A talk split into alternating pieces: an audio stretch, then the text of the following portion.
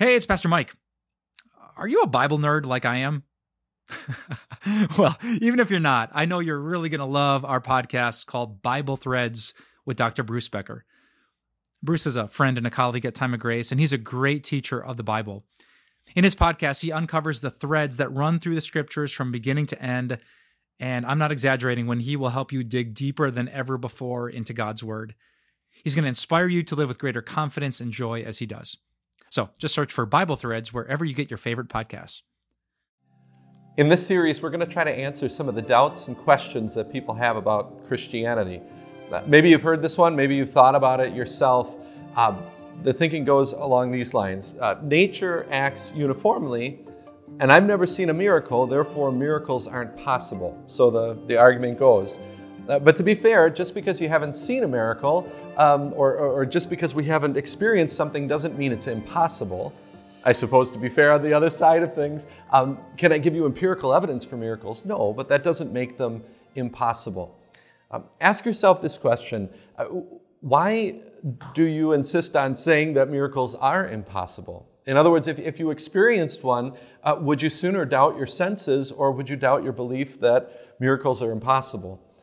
Nature acts uniformly. Um, that's absolutely true. Um, in, in, fact, really, uh, because God created this world with order and complexity, it's one of the reasons why we have uh, something called science. The only reason that uniformity is the only reason why we can, we can study things um, in creation.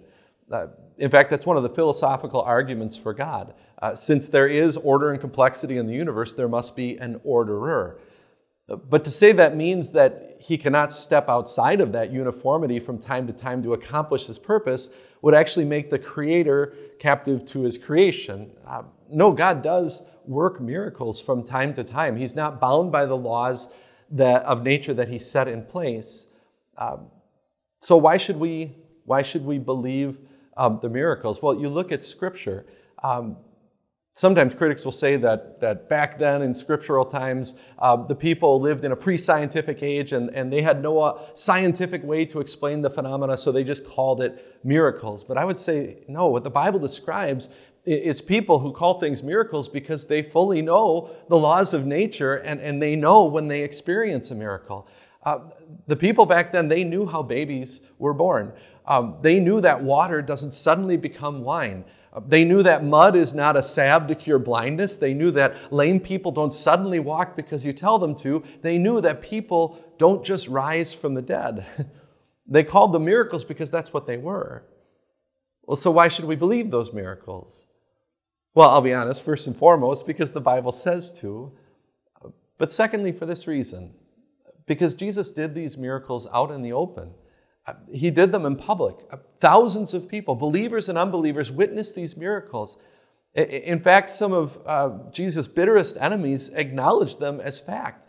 Uh, think of the time after Jesus rose his friend Lazarus from the dead. Uh, his bitterest enemies, the chief priests and the Pharisees, they actually said this.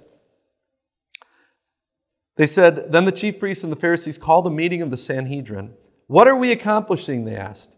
Here is this man performing many miraculous signs. If we let him go on like this, everyone will believe in him, and then the Romans will come and take away our place and our nation. In other words, uh, they were critical of Jesus. They were plotting to kill Jesus, not because he claimed to do miracles, but because he was actually doing them.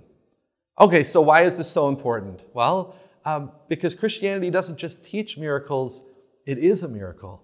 Christianity is the account of God Himself taking on human flesh in the person of Jesus. As C.S. Lewis uh, said that if, if, if this miracle is not true, then Christianity is of no importance.